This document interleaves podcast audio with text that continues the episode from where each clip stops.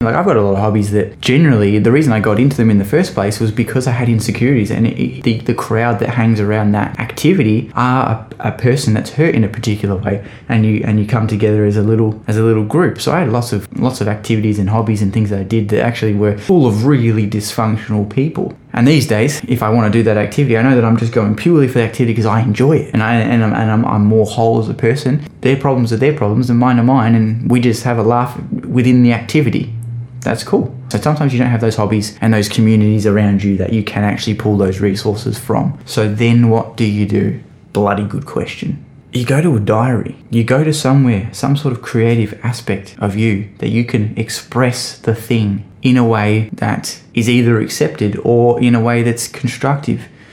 Hi there, Jesse Dawson here. Just wanted to take a quick second to say thanks for listening to that little snippet that I shared. And if you like what you heard and it sparked your interest and you want to hear more conversations like that, or maybe the end of that particular conversation, then just jump onto my profile, the Jesse Dawson podcast, and I give away all my podcasts for free on my channel. So you can jump in there, have a listen to all the previous episodes. You can listen to the episode you were just listening to. And if you follow, you can then stay up to date with all the future episodes as well and all the things that I will be sharing in the future. And if you want to see a video version of the podcast, you can follow me on my other socials as well, being Facebook, YouTube, Instagram, TikTok, LinkedIn. Uh, they're all on there. So if you are looking for more, that's where to find it. And I'd love to have you on the journey.